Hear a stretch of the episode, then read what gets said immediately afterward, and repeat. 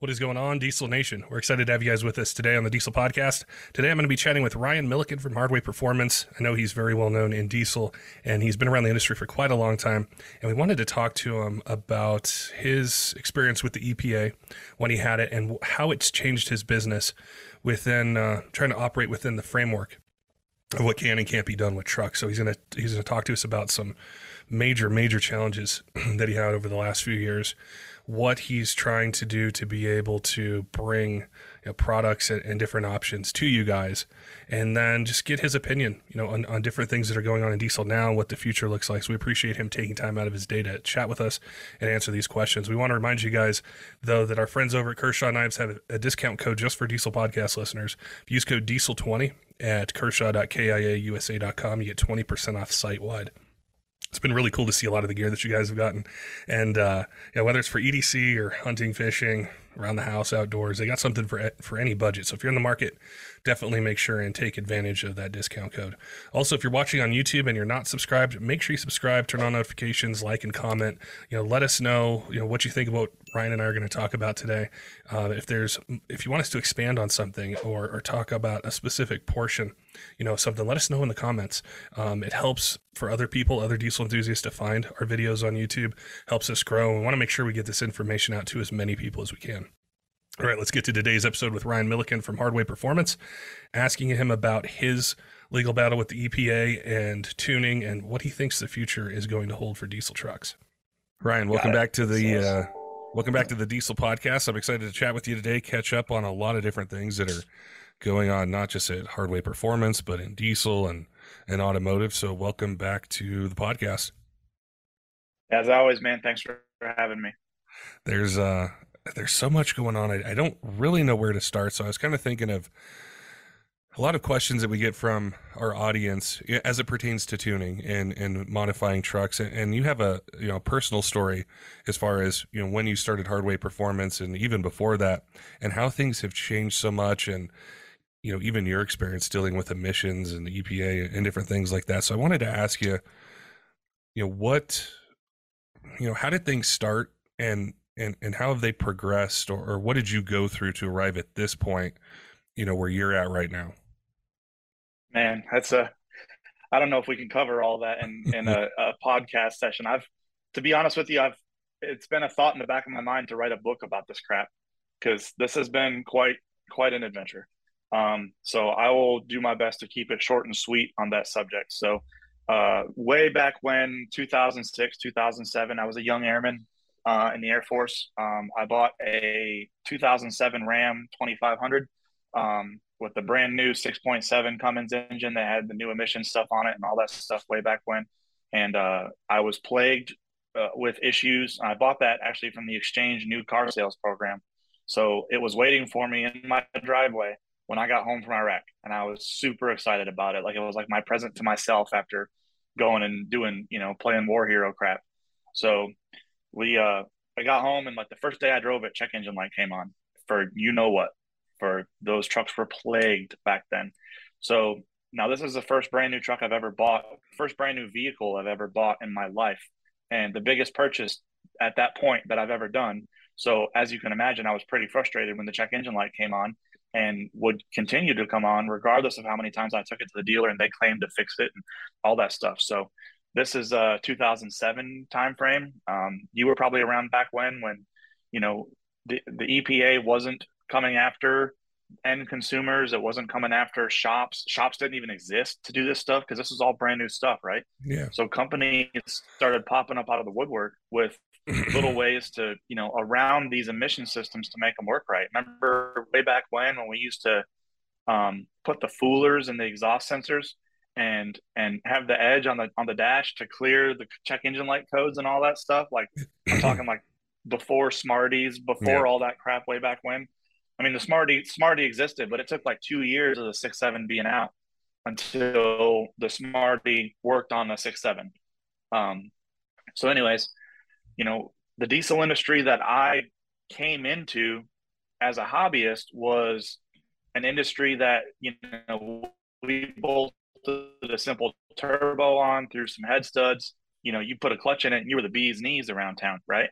And then that evolved into essentially, you know, uh, a career for me, I guess. I had to separate from the Air Force because I got so busy with doing diesel stuff and I made more money doing diesel stuff. So I walked away after 10 years in the military, you know, halfway to a federal retirement to go this way.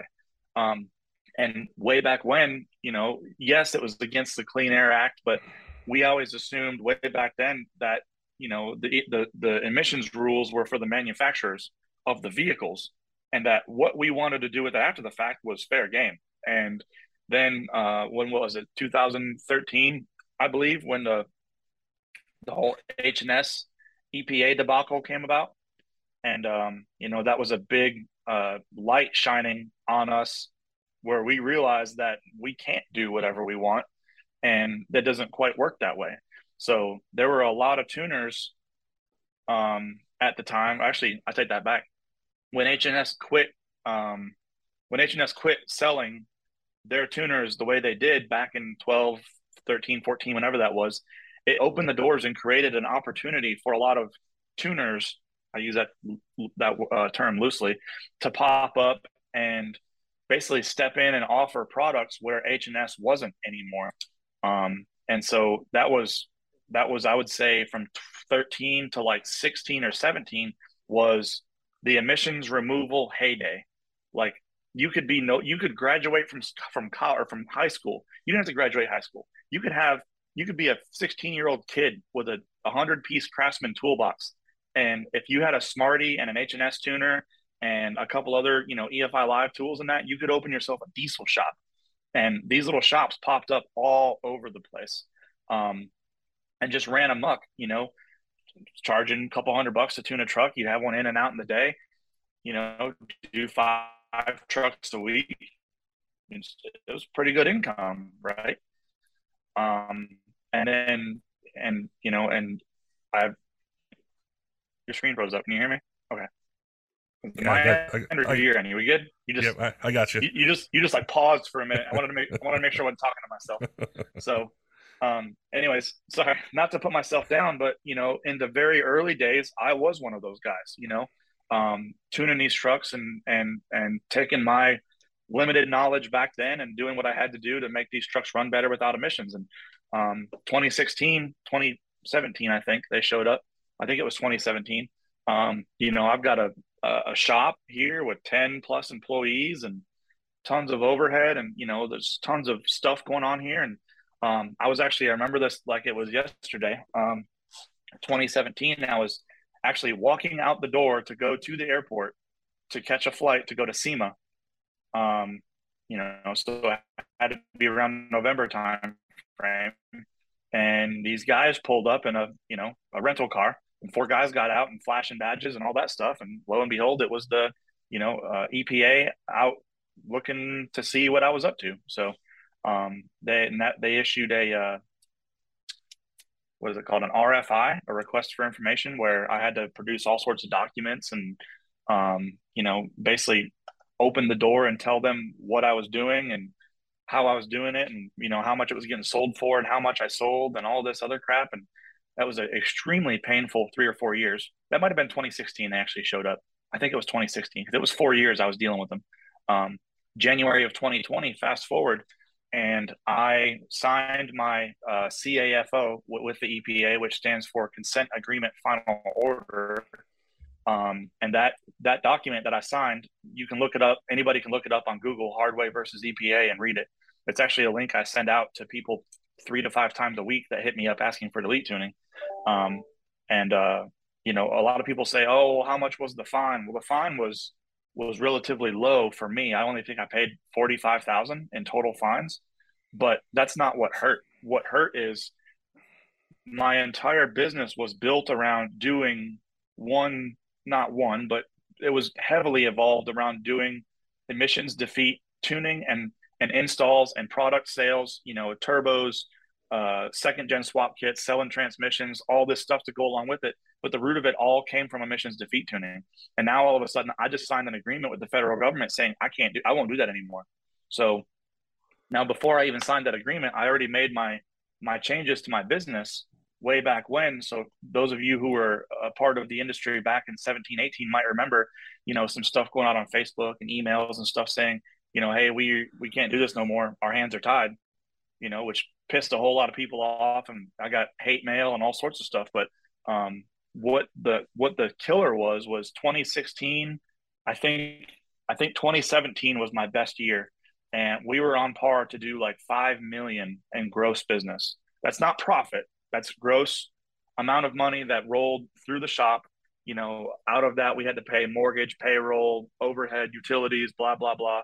Um, but in in any case, five million dollars went from one side of the table to the other at Hardway in 2017. In 2018, I did 1.3 million. Okay, that's still a big number, but my payroll, my mortgage, my insurance, all of my overhead and all this stuff was all based around a business that had $5 million of gross income and that we were able to scrape a little off the top off of profit. So, yeah. uh, where I screwed up big time, and I'm still paying for this, where I screwed up big time is I thought that there would be a quick fix around the corner. So I didn't fire anybody. I didn't let anybody off payroll, you know, unless they wanted to go, of course. But I, I didn't I didn't go through and say, okay, the EPA came, 10 of you were fired. Like I kept everybody on payroll. I did my best to to change business and do that, but I, I just I couldn't find my way fast enough.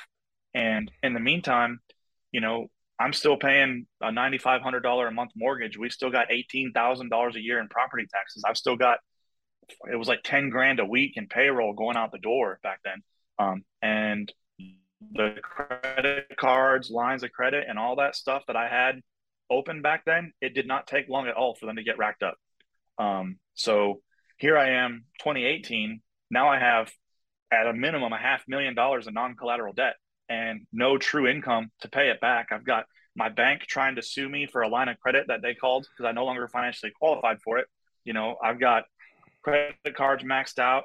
You know, um, it was just a really painful deal. So, um, uh, come 2018, 2019, I had basically good friends in in the business, you know, in the business world. Uh, my accountant, my attorneys, and my banker all trying to tell me to file bankruptcy because, like, that's what this program is for. You know, you're not being a quitter. You're not. It's not a. It's not a negative thing. It's something you have to do sometimes in business, and I absolutely refused. Um, and sometimes I kick myself for being so damn stubborn, but you know, I look back on it now and I'm really thankful that I didn't quit. Um, you know, the doors are still open. We're we've got six employees right now. I had to lease some of my shop space out. Um, you know, it's not it's not the end of the world, but uh, it it was a very painful, very painful realization change of business to go from you know riding high on the horse and then getting your PP slapped and then trying to stay alive in the industry what you know while riding that legal gray line you know? Um, so here we are now uh, and, and, we'll get into what i'm up to now and what you know what the future for hardway and the future for for the diesel industry and, and all of us as a whole um, is to happen and you know along the road i have seen dozens if not hundreds of these diesel shops that have popped up along the way to include little tuning shops install shops, parts manufacturers just close their doors because the industry as the performance diesel industry as a whole has changed drastically. The the diesel the diesel world that we are in right now is not the same that me and you grew up in on Cummins Forum back in 2009. It is totally different. So, do you still have that truck, by the way? no, no, I don't. I, gosh, Where I, yeah, I sold it. Gosh, I sold mine too, and I kick I kick myself every day for it.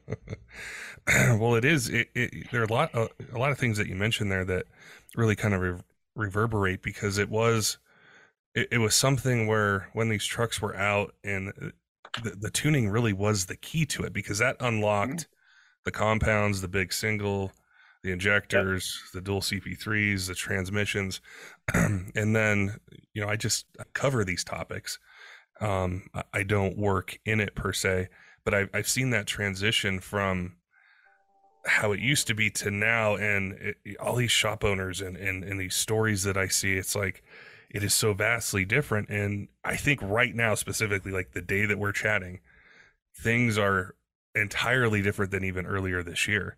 Um, you know, yes. what, what we're talking about by, by a lot. Yeah. So you know you're you're hands on in this, and you have been for a really long time in so many different parts of it. Where where do you see it, it going, or or what is the the future for these trucks that you see, you know, this year, next year, and, and just moving forward? So I use this analogy a lot because I I unfortunately have to have this conversation with people all the time. Um, but the the old way of doing things was buy truck, you know, uh, put a turbo on it, head studs, tuner, put a built transmission, go to the track, break stuff, keep upgrading. You end up with this 1,000, 1,100 horse street monster that can still be driven on the street or taken to the track or whatever. And it was a it was basically a one path road. And eventually people would end up with full blown race cars like the stuff that I play with. But for the most part, the diesel performance industry was a one track road, right? Um, and the new way of going about it is we have it's a two track road. It's either a full on competition vehicle or it's a full on street vehicle. And full on street vehicles are not going to be the 1,000, 1,500 horse monsters that we used to be able to drive on the street five years ago, right? Um, and this is the analogy I like to tell people. Think about like a, a Corvette, and I'm no Corvette uh, connoisseur by any means, but let's just pick a random year, like an 82 Corvette. You know, the in my opinion, the ugly ones that were like all wavy with the real long nose and yeah. tail, you know. Um, and they came with like a, a small block Chevrolet. I'm gonna say 180, 200 horsepower tops. You know, nothing too special. That was during the height of the smog. Uh, you know, way back when, when when um, a brand new car would come with a, a catalytic converter that was basically plugged when it pulled out the showroom floor, and you just ride around town behind cars smelling rotten eggs all the time. Well, look at a new ZR1 Corvette now. They're they're what 700 horsepower.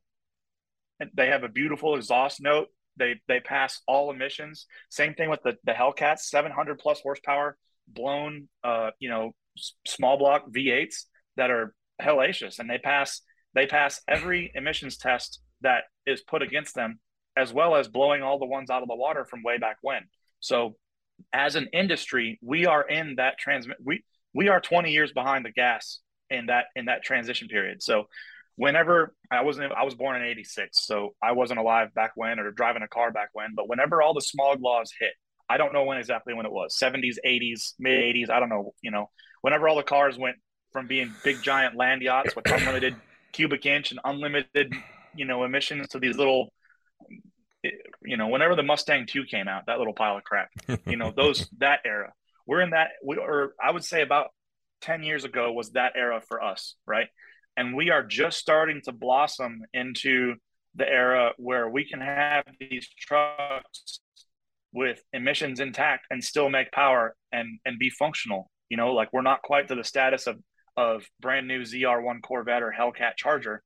You know, we can't go making a thousand horsepower with it, but I mean, um, you know, every generation of these trucks, and specifically I deal with Cummins, but every generation of these trucks, the the manufacturers get better and better and smarter and smarter with newer and better technology for this emission stuff. So, you know, it won't be long before instead of having this ginormous exhaust system underneath the truck and having to pour fluid into your exhaust, all this stuff that we have to have on the truck, you know, in my mind is going to be basically incorporated into the downpipe and not have to use DEF anymore. And this happens as our computers get better, our injection technology gets better, you know, and we as a whole, manufacturers, customers, um, retailers, all, all that stuff get better and smarter and utilize this stuff.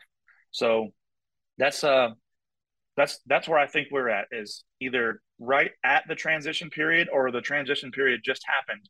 And now the new era of street vehicles is you have to have the emission stuff intact. The stuff that it came with from the factory has to be intact. And if you're going to remove it or modify it in any way, and as a as a manufacturer or a tuner, if you're going to modify these new vehicles, you have to test them. You have to have it tested with the SEMA garage. Uh, you can do independent testing, whatever you want to do. That stuff has to go through CARB and get approved, or your ass will end up in jail. I mean, that's obviously the extreme part of it, but if you want to keep the feds happy when they come knocking, and they will, you have to have all the boxes checked on your products. So, you know, I'm currently working on emissions intact tuning, intact and functional, because there are some tuners out there, not mentioning any names, uh, that will leave the parts on the vehicle. But if you plug a scanner into it like the EPA would, it won't pass any of the readiness monitors. It won't pass all the stuff that you actually have to pass in order to be considered uh, intact and functional. Um, an example of that is uh, some guys out there can have these trucks that require exhaust fluid, and you can disable that. You can also turn off the EGR and just leave the after treatment system, uh, you know, functional and intact. So from a visual inspection, it looks like you're 100% good to go, but you can't sell that. Like there's there is no future in selling that. You have to do it correctly. If you're not going to do it correctly, then you have to remove the plates from the vehicle, and it is a competition only vehicle. And for everybody out there that wants to be in my inbox, I probably answer this 10 times a week. Just because you race your buddies stoplight to stoplight does not make it a race truck. So that does not make it legal for me to tune emissions removal for your race truck, you know, and I ask people to send me pictures because I can tell right away if something's an actual competition vehicle. If there's if there's roll cage bars coming out of the back, it's sitting on drag radials, it's got a gutted interior. That looks like a race vehicle. You still can't have a tag on it, but it looks like a race vehicle to me. And there's a gray area, but I can touch that, right? You guys out there that have your 35 inch mud tires and lift kits and all that stuff, like that's not a competition vehicle, man. Like I, you're, I understand what you guys are trying to do. You're trying to get, you're trying to get what you want taken care of, but I, I can't help you. And those of you out there who know better also can't help you. And the people that can help you, you probably don't want what they have to offer. Or, I mean, maybe you do, but I wouldn't let some of that stuff that's out there floating around the market touch anything that I own. Not trying to throw anybody under the bus, but these these fly by night tuning companies that you'd never heard of before, I'd stay away from them. It's a. It seems like a. Well, it is uh, just a whole different process where, you know, for you to be able, to offer something to a bunch of people and i know a lot of a lot of cummins owners look to you what kind of steps do you have to go through like you mentioned sema garage and testing but you know if i think back you know let's say when the 2010s came out and at, at that time or you could just jump right in you know take a look at you know the ecm be able to do a tune for it whereas now you can't you can't do it like that there, there's this whole process so how does that affect you as a, a, business owner being able to offer product? Like, does it take two or three years? Um, how much money does it take to go through this testing? What's the process like so you can check all those boxes, like you mentioned, to be able to confidently sell something to someone and not have to worry about it, and they don't have to worry about you know any issues with emissions checks. So I haven't gone all the way through that process yet, but I am in the middle of it. Um, so the older ECMs are extremely simple, and uh, to put it into perspective, like the the file size on a five nine Cummins EFI Live tune that you know goes out the door every day for these people is like 840 kilobytes. It's tiny, right? There's there's not very many tables. The ECM structure is extremely simple. The transmission tuning is extremely simple. There's no emission stuff um, and it is a quantity based uh, ECM where all the new trucks are torque over quantity uh, ECMs. Um, so the new ECM, like I don't even know the file size on a brand new truck. Let me look it up here real quick. I'm just looking at EFI Live files. So I'm going to pull up a 1920 uh, file. Oops, let me do that. Press one too many buttons. so 3.6 megabytes compared to 846 kilobytes. So that is, uh, oh, my phone's right there. Um, anyways, it's like four to five times size the file size, right? So that's one thing. And so all of that file size stuff, for instance, you cannot disable diagnostic codes in the new tuning, right? So in order for me to pass emissions, I cannot disable diagnostic codes. I cannot. It's it's a it's in my consent agreement final order that I signed. So instead of just being able to open up and let's let's back this up, a CM849 for an 06 Cummins has one instance of a diagnostic code. So if you've got a grid heater check engine light, uh, P0541, and you want to turn it off, it's only in the ECM one time. You find it, turn it off, and you're done. It's off, right? If you were to uh, turn off diagnostic codes on one of these new trucks, there could be up to five instances of these, right? Because there's a separate uh, diagnostic code for um, whether or not the light comes on, a different one in the ECM for whether or not it reports to a scan tool, a different one somewhere else if it's a, an emissions uh, code, uh, and a, another one somewhere else if that's a, a, diagnostic code that can set a limiter. Like so, but taking that back, I can't turn them off. So if I'm in the process of doing this tuning, and there is a uh, a threshold of anything of engine speed of of injection duration rail pressure anything that i've exceeded that could potentially cause a check engine light instead of me going and turning the check engine light off i have to make the thresholds happy in order so that light doesn't come on naturally. If i've moved the thresholds that the ecm is to operate within let's say that a stock six seven cummins brand new one they don't want to go above 3000 rpm or 3200 right? And when I make it go above 3200, it'll hit a, a high um, a high engine speed or a you know um, high speed governor threshold, whatever, and could possibly throw a diagnostic code. I can't just turn that code off. I have to go find that threshold and do it the long correct way, so that light doesn't come on. Does, does that make sense? Yeah. So that's that's one thing of it. Um, secondly, is the way the testing is done. I'm doing my testing through the SEMA garage. Um, so far, I've got about a thousand dollars in application fees that I've spent, and each test that you do is ten thousand dollars. And the test that I'm going to do covers me from, and this is for calibration only. So it's the calibration test, and when I when I get tested, um, and I pass that test, hopefully, from 13 all the way to 21 right now. Um, so I can sell 13 to 21 with that one test and it's yeah what's called reasonable basis so even though i do all my development work on a 21 ram i can sell 19 and 20 cummins tuning under the reasonable basis that it's going to run just like that. I'm going to copy and paste parameters and make it run just like that. And the same thing with the 13 to 18s even though the 2350 is a different platform than a 2450 they're extremely sim- similar in structure on the inside. Um, and you know, with reasonable basis, I can make a 13 to 18 truck run just like the 21 truck that I did all my testing on. Um, and the testing process, once you get started, like once you once they get started, and I mean they have a vehicle, whether they've supplied it or you've supplied it, strapped down in their laboratory. The test takes about three weeks, um, all said and done. And if you plug into the truck you know, one of the first couple parts of the test is plugging into the truck and making sure all the readiness monitors are correct. If, like I mentioned before, if you were to go in and do that, you know, half-ass delete, but all the parts are still there tuned that where the readiness monitors won't set and it's not done correctly, then you've spent ten thousand dollars hauled the truck across country to fail in the first 24 hours of the test. And it, you don't get a discount for failing. It's 10 grand. And you get to schedule it all over again and start all over again.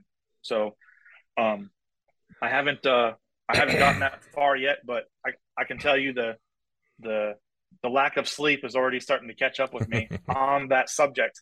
Being paranoid over going through all of this and then me missing something so minuscule or minute that causes me to fail the test. And so I'm I'm taking a look at these files and just you know over and over and over just hammering. You know, uh, I know all the parts of the test that I have to that I have to study for per se and have my product ready for. Um, and uh, and here's the other thing too. Once you pass that, once once SEMA Garage gives you the okay or the thumbs up that you have passed all testing requirements, right?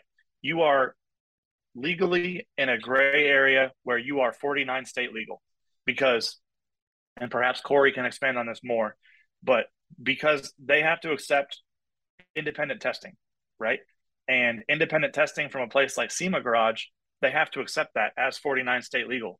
And um, they have no specific rules as far as the EPA goes, as far as what testing you have to have or where it has to be done at or whatever. So once you do that testing and you have this paperwork on your product stating that this does not uh, you know, move emission standards beyond these points and it falls within all the gray areas, you are then legally, and it's it's in a gray area because it's not specifically defined, is why I say that, but you are legally allowed to sell your product 49 state legal.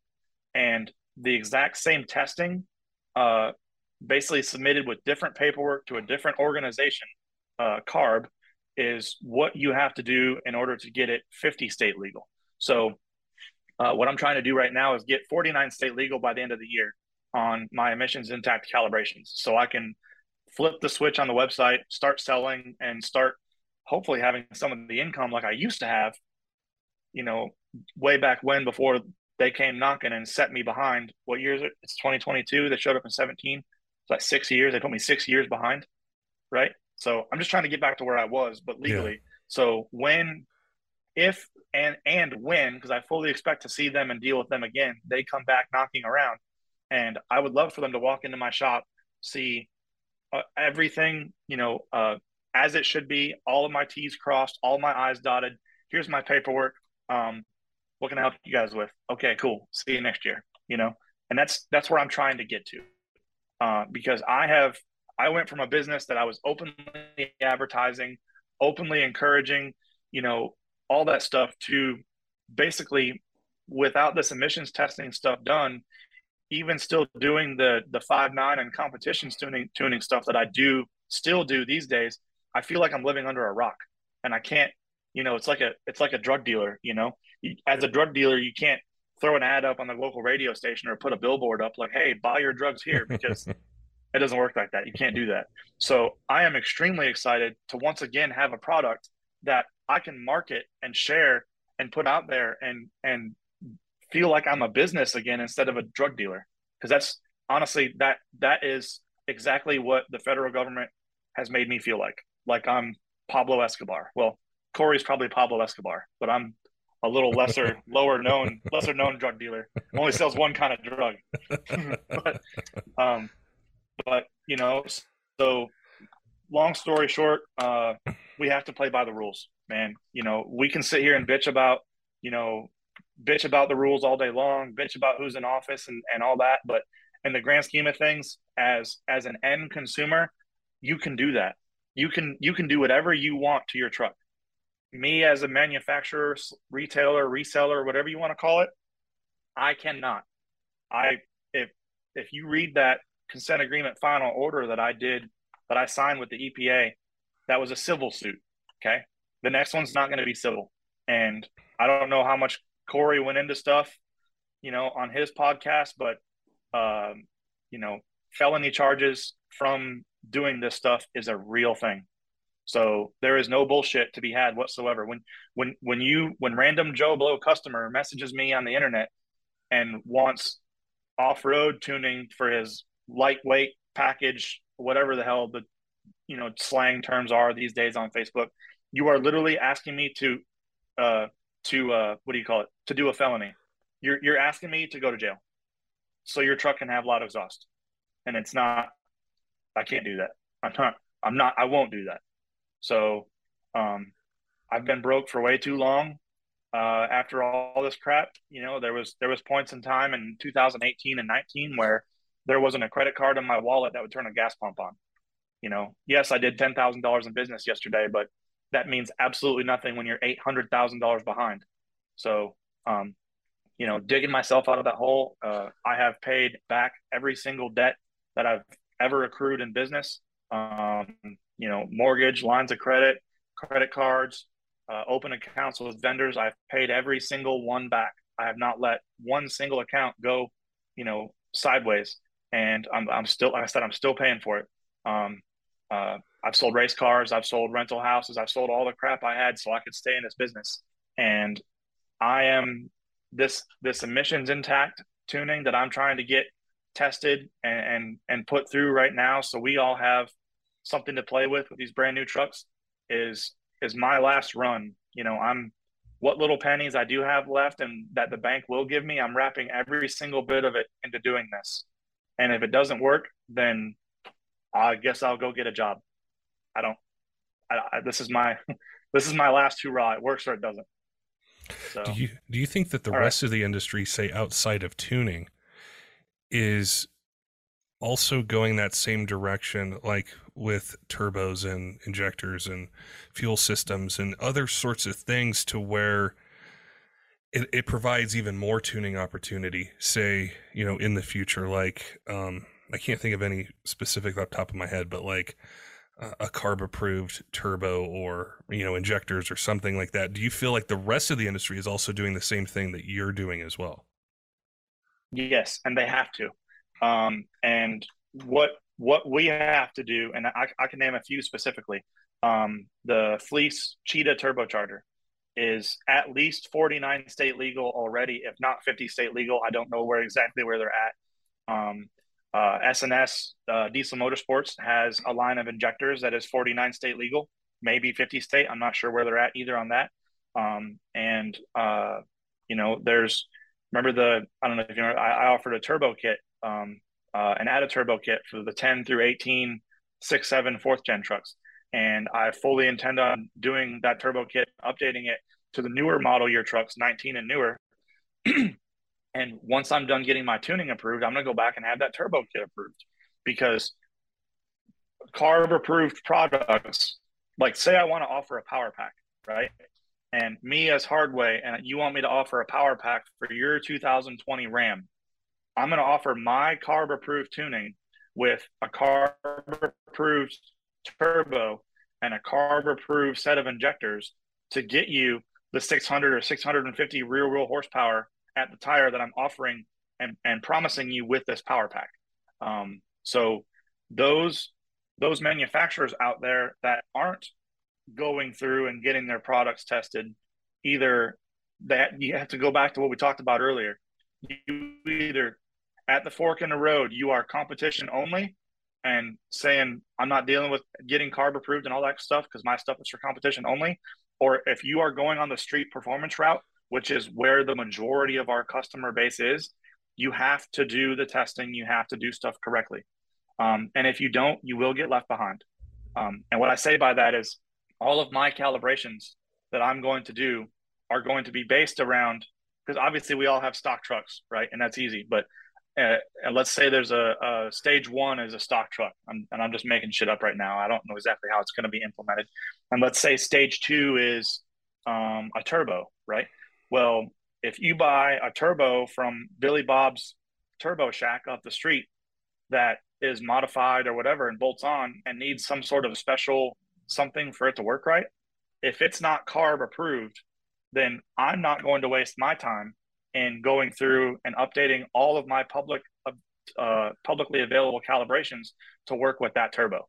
So uh, I believe Stainless Diesel uh, is working on getting their turbos set up. So in the meantime, I'll have uh, Fleece Cheetahs and Stainless Turbo, you know, modified VGTs um, set up with with all of my stuff for power packs.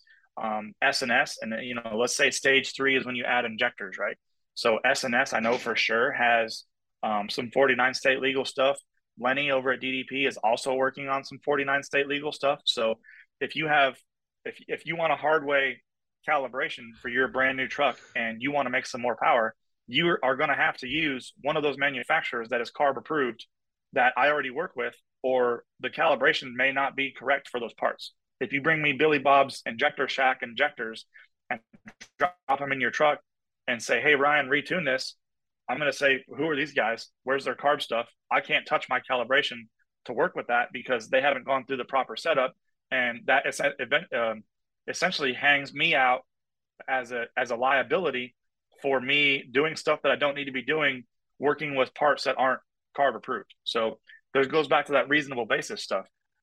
If if I'm going to offer a power pack, the power pack all by itself doesn't have to be tested, right?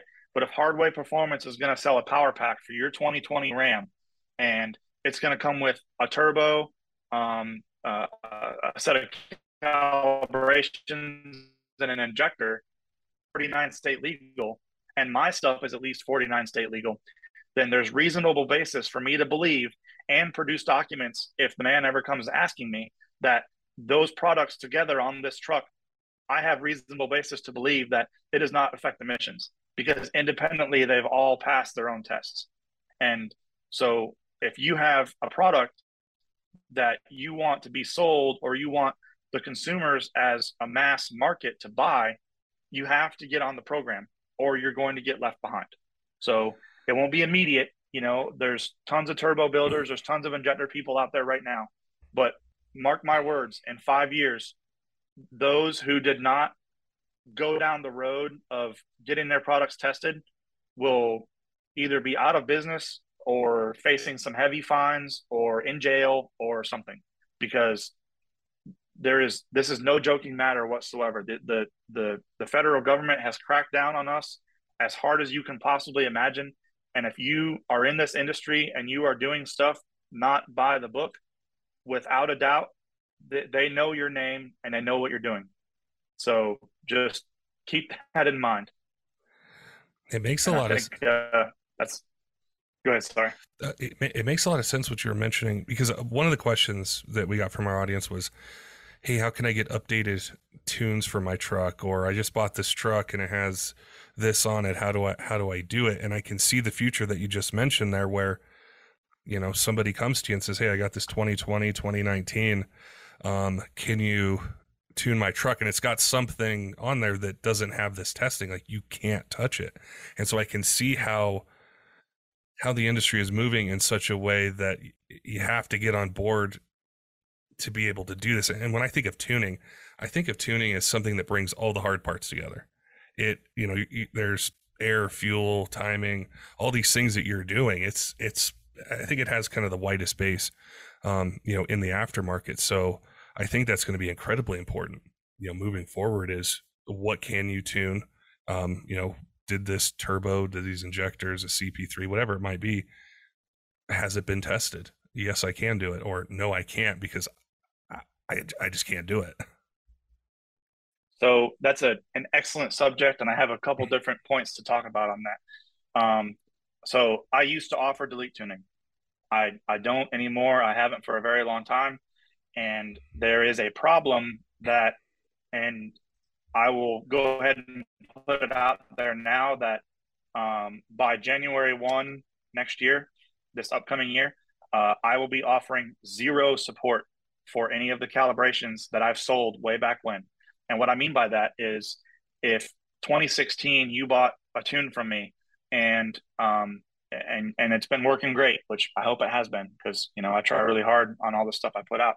Uh, and then you still have that truck fast forward to January 1, 2023, and you buy a specific transmission that has very specific line pressure requirements and you need your tune updated, I cannot help you. So we have been uh, in the gray area supporting customers, not specifically customers, but vehicles that we tuned in the past.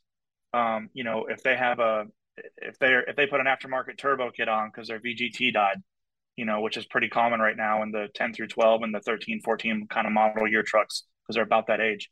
And you need me to update the second gen swap. Well, I've already paid the damn fines on tuning that truck, right? So if a customer needs me to update one thing, I'm not, I'm not, it's not a new truck that's going to be deleted. It's not a new, it's not a new, it's not a new deal. I'm just keeping a truck on the road for an existing customer. Um, and so that is again deep down in some gray area as to whether or not I can even do that or not. And then also uh, there's some more gray area. I'm working on customers' vehicles. You know, a customer says that uh, if you if you read the black and white of what that has to say, as a shop, it is my job to put it back to originally certified configuration before it leaves my shop.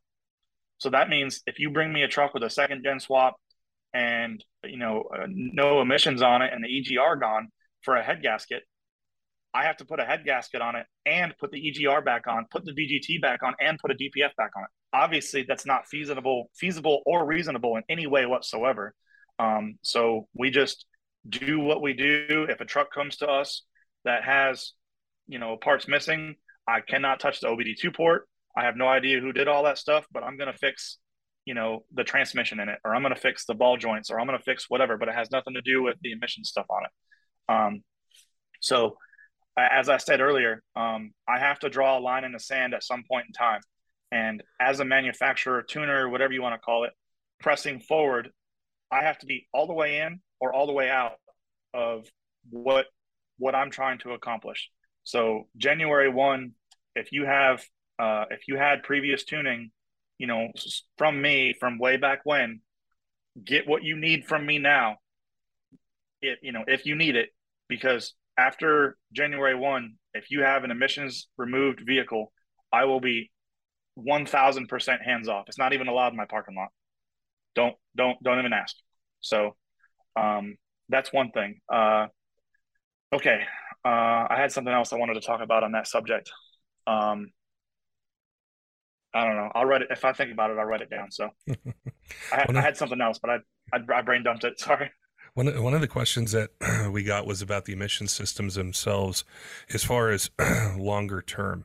Do, do you or, or what kind of experience or thoughts do you have? You know, say going through this testing, doing a calibration, is are, basically are they going to be reliable or are they reliable? And I know that varies a little bit based on what your truck it is, but I think that's a lot of the questions that uh, Cummins owners have is okay, I'm on board with this. I, am cool with you know getting these tunes, doing this stuff. But is my DPF going to last, or are these upgrades going to make it not last as long? So, very good question, and I see that as you know, obviously these emissions components are wearable items. And where we're at right now is the the lack of availability of parts. Let's say a a urea sensor or a, a DP a DEF injector or something. You go to the dealer, and that part might cost thirty five hundred dollars or be on indefinite back order, right? And that is a pickle we are currently in. Um, and I I don't have an answer for that. However, um, there are a lot of technologies coming out. For instance, uh, my my toter home that I pull my race operation with is a 2008 Freightliner with a Mercedes engine in it. Uh, I was just plagued with a whole bunch of check engine lights. Um, truck was seriously underpowered, had a whole bunch of issues. Ended up being an EGR valve. A new EGR valve for that model year truck from Mercedes was like 350 bucks. We bolted it in, hasn't had a problem since. So that's going to be something that as diesel shops in the future have to deal with is actually performing diagnostics on these trucks and figuring out what is wrong with it and fixing the parts assuming you can get the parts because of availability or outrageous costs. But doing a proper diagnostic and fixing these trucks correctly to put that you know uh, faulty uh, egr valve in or the urea injector or um, even the dpf so i was looking into this. Uh, a good friend of mine called me the other day and uh, he said, "Hey Ryan, I've got a 2009 Ford F450, and the you know the DPF is clogged all the way up. The mobile regen stuff won't work. I've tried it. What am I supposed to do?" And I said, "Man, I can't touch that truck. I can't do deletes. You know, if you want to delete it, you know, start on the internet and find your way around. But man, good luck." And he's like, "No, no, no, no, no. I don't want to do that. I want the truck to just be how it was. I want it to be fixed." And I said, "Oh, okay. I thought you were calling me." you know, for deletes because that's just another. I'm sorry, I can't help you. You know, you should know better than to call me and ask for that. Yeah. Um, but he ended up taking his DPF off, sending it to a place in Ocala that has one of these big cabinets that you bolt the DPF in, and it essentially performs what needs to be done to clean this thing out that the truck can't do. You know, it gets hotter, it gets hotter longer, whatever it needs to do to burn this thing out and clean it. And it said it was like 450 bucks, two day turnaround and sent it back to him, bolted it on his truck without having to touch his truck with anything except going to town and clearing the codes with a scanner, and it's good to go. So that's going to be something, you know, and that truck's an 08 or 09. So the the DPFs from that were put in these trucks in 2008 are nothing at all the same technology of the DPFs that are going in these new trucks. You know, they're getting smaller, less restrictive, uh, more functional, made out of better materials, all sorts of stuff. So that is going to be the way of the future is performing proper diagnostics and fixing these trucks and not not just doing the the hill jack uh you know put a straight pipe on it throw a tuner on it and send you on your way. That's not we that's that's the old way. We can't do that anymore. You have to do it the correct way. I just thought of a random question um about calibrations is because i think of transmissions right? So if you have you know a cummins you put you tune it or you do like a power pack like you mentioned. If you wanted to do or needed to do transmission tuning is that where you have to go also go back to SEMA garage or an independent lab and have testing done to verify the transmission calibration as well? Or is it strictly just engines emission system stuff? It's it's it depends how much you want to read into it.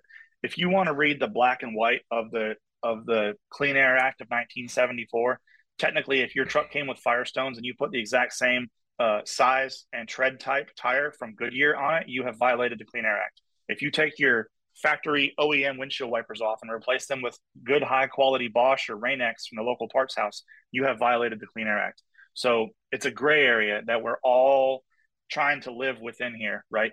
So the emissions that they're testing is obviously it's, it's got to do with tailpipe emissions. So uh, NOx emissions, which is what the um, the diesel exhaust fluid and the EGR is to combat, and of course particulate matter, which is what the DPF, excuse me, is there for.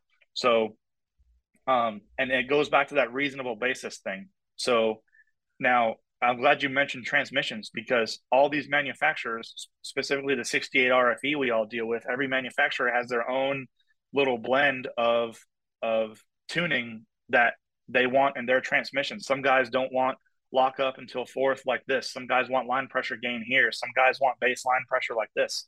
Um, so, and if those guys are to legally sell that transmission and mandate that these settings be done, then it has to be sold with a CARB compliant tuner. So that's that's what I'm trying to accomplish is even if I'm going to send you an AutoCal or a or a HP tuners, I don't have an example of one handy, but little HP tuners deal. Um, with every transmission that transmission company XYZ sends out the door, even if they have stock engine tuning on them, that that tuner technically can't be sold without a CARB EO stamp, right? So um, same thing with the turbos. If if a turbo manufacturer says you know, hey, you know, in order to make this turbo work right for this truck, you got to do this with the vane position. Well, who's going to sell those? You know, like as a turbo as a turbo manufacturer, if you're going to sell a little programmer out the door, like, do you want to really expose yourself and put your that much liability in yourself for selling a product that's not tested? Right now, it's reasonable basis that changing the turbo out all by itself does not uh, increase or decrease emissions, but as an engine part, I would strongly suggest turbo manufacturers out there have those parts tested.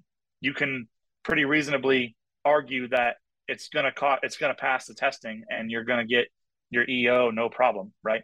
And same thing with the transmission. I don't think there's a transmission manu- correct me if I'm wrong, I don't know.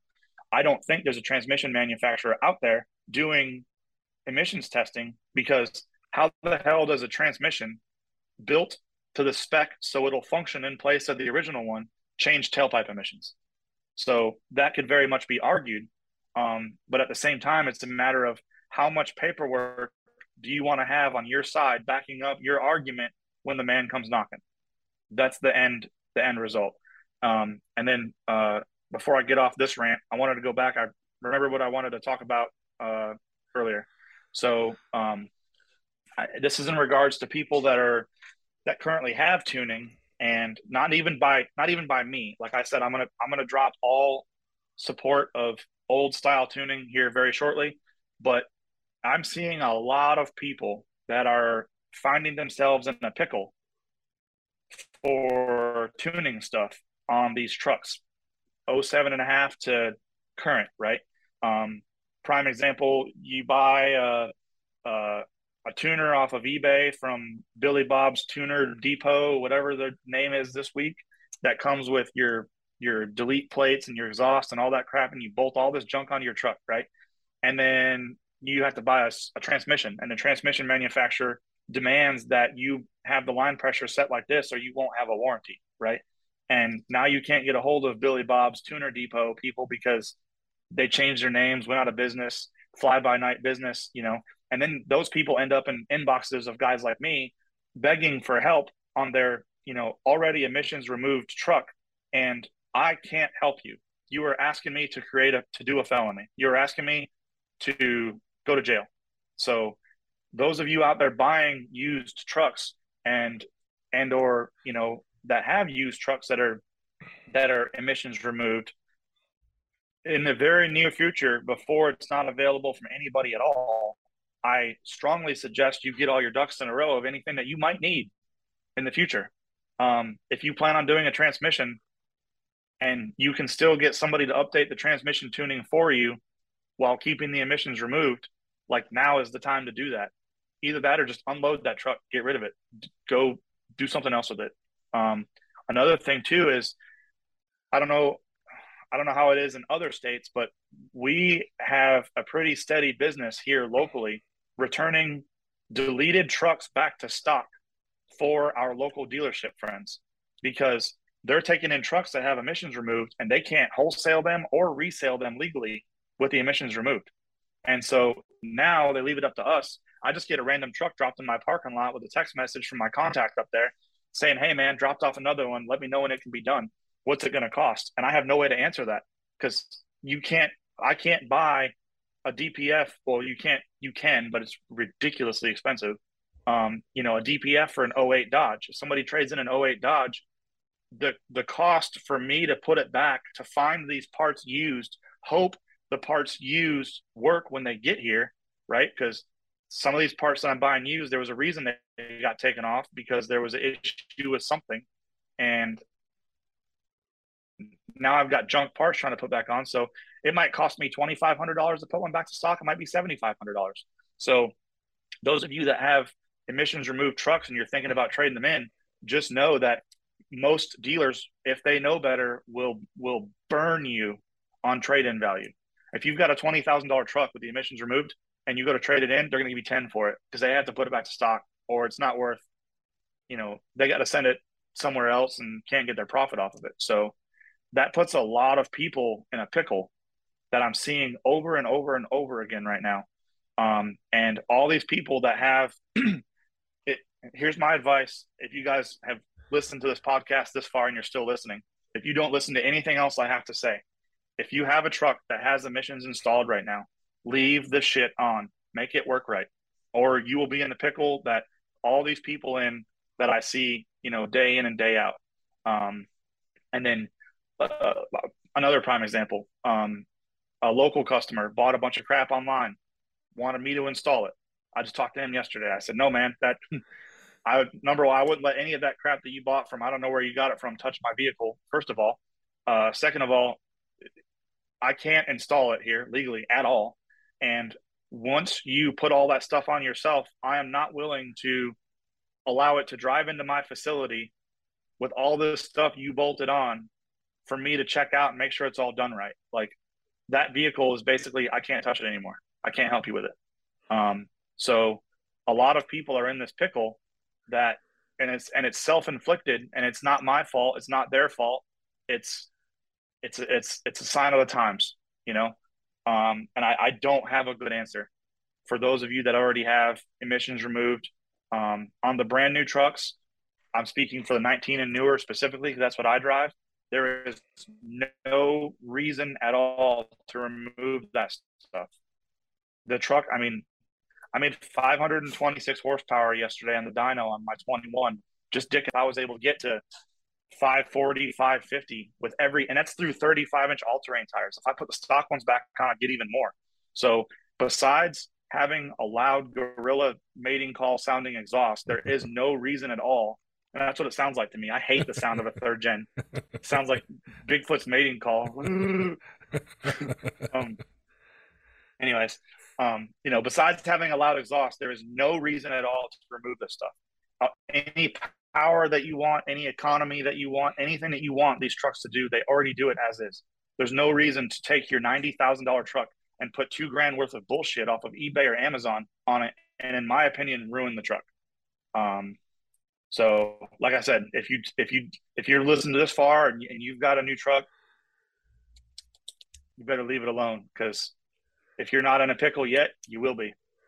Yeah, I think that's how. excuse me. How a lot of this is. Uh, a lot of this is changing. Doing a podcast like this with you, and being able to chat and understand more of how things are going, how things are going to go, you know, in the future, really provides a lot of value to our listeners because they're in the same position. They have a newer truck, they have, you know, the pressure, the idea of doing something, but they don't see all the things you do. They don't see the trucks that can't get put back in stock. You can't find the parts. You're stuck in these these situations. So I, I think it's a lot of great info, you know, that that you're able to to share with us. And I look forward to seeing what you're able to do with with these calibrations and, and some of these other kind of power recipes that you have because I think I think these trucks can be really fun. They're going to be different than they used to be, but oh yeah, they're so nice. Like you think back to like a third gen six seven and the interiors in them compared to yeah. a twenty twenty two. It's like yeah, it's like I'd riding rather... a dump truck.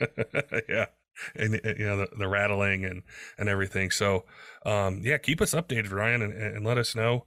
Um, you know when these come out we do another podcast chat about them i know people are going to be really excited to to see what you do and and uh, you know cummins owners look to you. So i i appreciate your time today you know talking about your journey talking about the industry talking about tuning and and everything that you mentioned. Yeah man. I as always i greatly appreciate you having me and i'd be happy to come back you know once we get some more stuff situated. Um i got one more quick subject i want to cover. Uh and I know it won't reach everybody, but the more people we put it out to, the better. Um, 2022 Rams cannot be tuned right now. Okay, you're not waiting on me. I'm the calibration guy. I I do calibrations. I am not the guy that makes them able to flash. That is HP tuners, EFI Live, EZ-Link, um, a couple other brands out there of hardware manufacturers. So I am waiting on them to get their flash protocol done so I can take the calibrations that I have, flash them through OBD2 port, and get to testing to get the products out to you. So uh, the reason I'm saying that is no joke at all. I get asked 10 times a day when 22 tuning is going to be available. And I am not the guy to ask. If if if tuning as a whole is a wheel and tire package, right? Where you have to have the wheel meaning the hardware and the the tire being me the calibration guy to bolt on your truck and roll down the road i make the tires. I can't sell you anything to bolt on your truck without the wheel to put it on. So um, same thing as corey. Corey is a calibrator. Uh, i know he's worked on some hardware stuff and other applications but he still uses hp tuners efi live and EZ-Link just like the rest of us. So um, beating me up every day and asking me every day and Corey every day and um, any of the other tuners out there, pick your flavor. When 22 RAM tuning is going to be available is getting you nowhere and it's just irritating. So I love you guys, but please stop. as soon as it's available, the, the day it's available, I will test flash and I will get it out like as soon as I possibly can. But until you see something from EFI Live HP tuners or EZ-Link saying we can flash 22s now, please stop asking me. we'll uh, we'll make sure and uh, announce it as well, so that we can maybe save on your inbox messages and people yeah. know. So I'm just I, am not, not even being nice anymore. I'm just like, no, go away. Stop asking me. So, right on, man. Well, now, uh, on uh, on before uh, before I cut you off, on that note, there are people out there that are tuning the 22s. Yes, I know this. No, they're not using the 22 ECM that came with the truck. No, it's not feasible at all for me to play with and do it that way. And no, I'm not interested. So again, please stop asking me. Um, and sorry, go ahead. I can sense that the 2022s are uh, kind of uh, uh, something that you deal with probably even maybe more than 10 times a day with, uh, you know, all the inquiries and stuff. Yeah. So. it seems like it's a hundred times a day. It might only be three times a day, but in my brain, it's a hundred times a day. it's a hundred. right on, man. Well, I appreciate your time today, chatting with us, and uh, you know we always like to hear your insights and, and what you're working on, and look forward to seeing you know some of this new stuff that uh, that you've got cooking up for the new truck. So, as always, it was a, a pleasure to chat with you. Yep, absolutely, man. Thanks for having me, and uh, you know, we'll keep in touch, and when it's time to do another one, we'll uh, we'll make it happen. Don't forget, diesel fans, make sure and head on over to kershaw.kaiusa.com. Use code diesel20 for 20% off site wide. We appreciate our friends over there offering this exclusive discount code for you guys, for our listeners. It's a great way to save some money on some gear that you might want for EDC or hunting, fishing around the house. At the job site, they got something for any budget. that's what's really cool about their product line is if you're a knife enthusiast and you're really into it, they have tons of different choices for full opening mechanisms. Um, handle material, blade material, or if you just need something that you need to work with every day aren't quite sure if you want to spend a bunch of money getting into the knife world, they have choices there as well. So definitely take advantage of it. I want to give a shout out to a couple of our Patreon supporters, Tyler Lowen of 23 Diesel and also Caleb. We appreciate their support. All of our Patreons, all of you who are listening right now, whether you're on YouTube, a podcast app, if you follow us on Facebook, Instagram, we appreciate your support since 2016 and being able to grow into the largest diesel podcast that's out there. And it's because of you guys. It's because of um, your enthusiasm, eh, your passion for your vehicles. And we want to make sure that we always are, are, paying attention to what you guys want. So if you don't follow us, make sure you follow us, drop us a message, let us know what you want to hear, let us know a guest that you might want on, and uh, we'll uh, you know do our very best to be able to bring that to you. Until next time, keep the shiny side up.